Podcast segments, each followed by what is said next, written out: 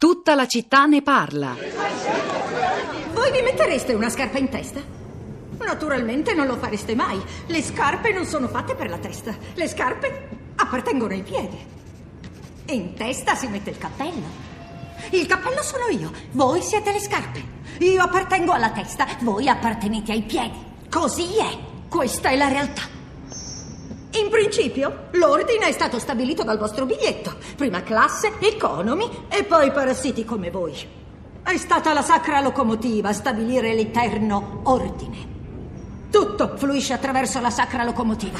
Ogni cosa trova il suo posto, ogni passeggero ha la sua sezione. L'acqua che scorre o il calore che riscalda rendono omaggio alla sacra locomotiva. Tutto occupa una sua particolare posizione prestabilita. Questa è la realtà. Quindi, come in principio, io appartengo alla testa. Voi appartenete alla coda. Quando il piede vuole sostituire la testa, oltrepassa un confine sacro. Non oltrepassatelo. Rimanete al vostro posto. Siate scarpe.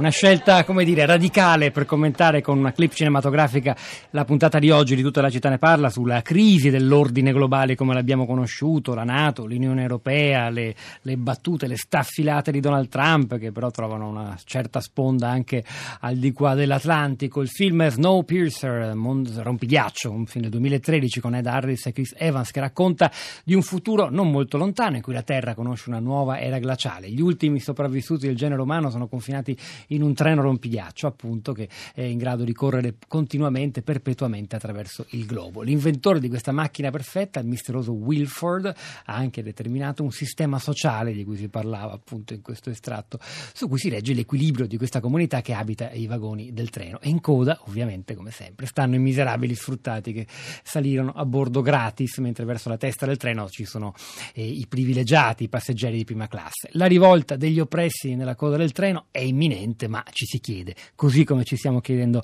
anche noi stamattina, tutta la città ne parla. Sovvertire l'ordine è davvero possibile? Eh, Florinda Fiamma, rispondi tu con i tuoi ascoltatori e i social network.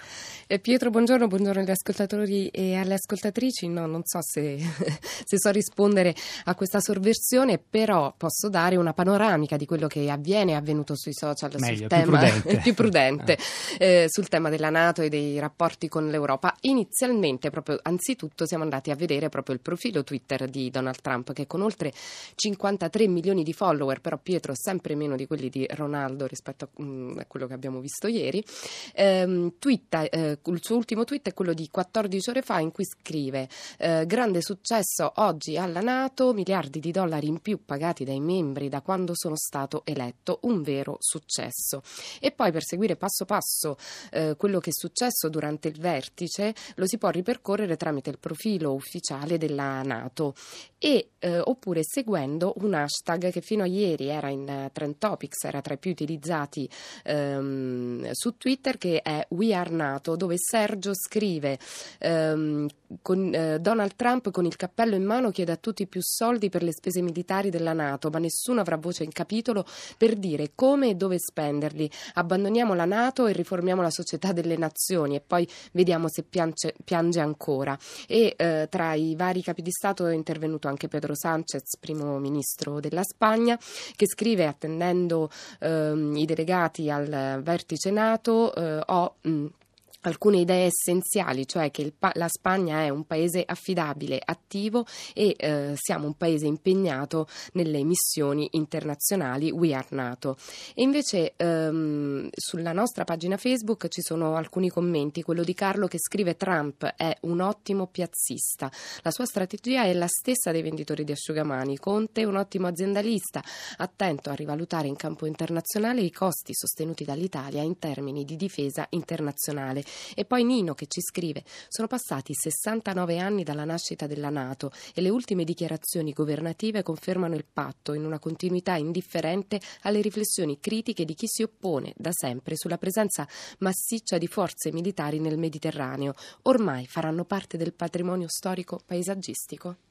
Ora andiamo a Pordenone dove è collegata con noi Marilena. Buongiorno Marilena.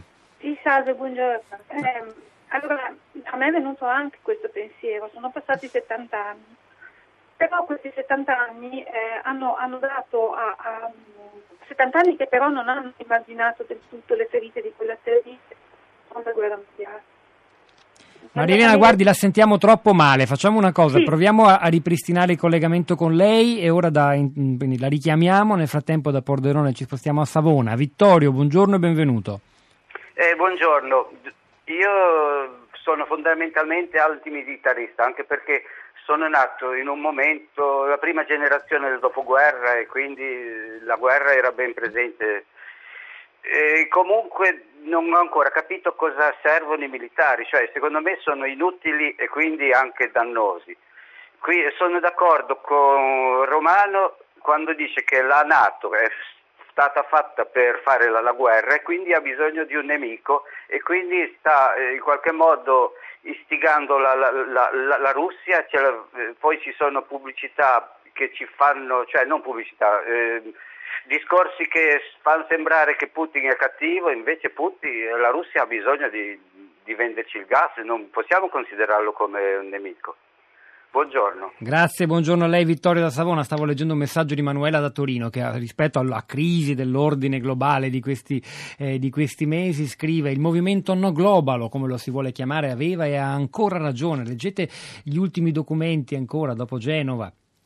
Eh, dopo il, il G8, provate a preparare una puntata eh, di tutta la città ne parla, non solo su quelle giornate forti e terribili per gli abusi, le torture, ma sui contenuti, date spazio ai contenuti, metteteli in relazione con il presente. Ricordo che qualche settimana fa abbiamo proprio ragionato sul eh, discorso no global che oggi è trasversale e di sinistra ed è forse ancora più di destra, eh, anche con uno dei leader del, del movimento no global insomma, ai tempi di Genova G8 2001, cioè Vittorio Agnoletto. Abbiamo ripristinato il collegamento con Marilena da Pordenone, andiamoci Sì. allora. Marilena, ecco. Sì, ecco, no, Ah, molto eh, faccio... prego. Sì, buongiorno, mi scusi.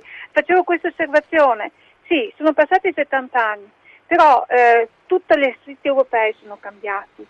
Tutto si può cambiare. Io mm, ritengo che si può discutere tra i vari paesi anche come persone che siano rispettose delle indipendenze e delle libertà di tutti i paesi.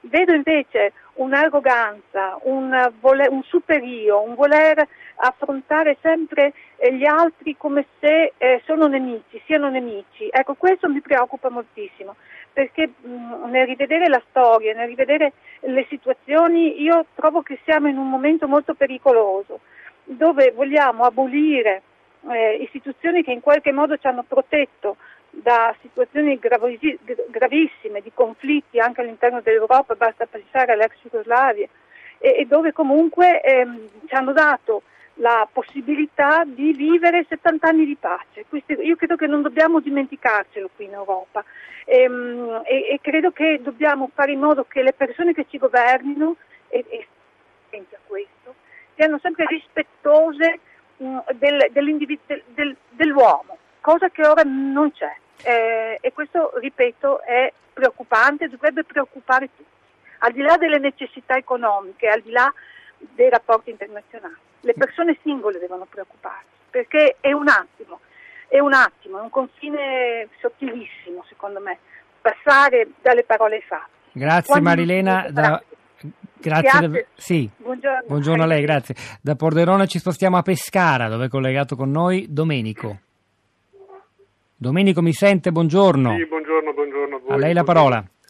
Eh, io ho mandato un messaggio mh, ricordando, ricordando i, i- i miei studi a scuola media in collegio salesiano eh, dei Salesiani all'Aquila.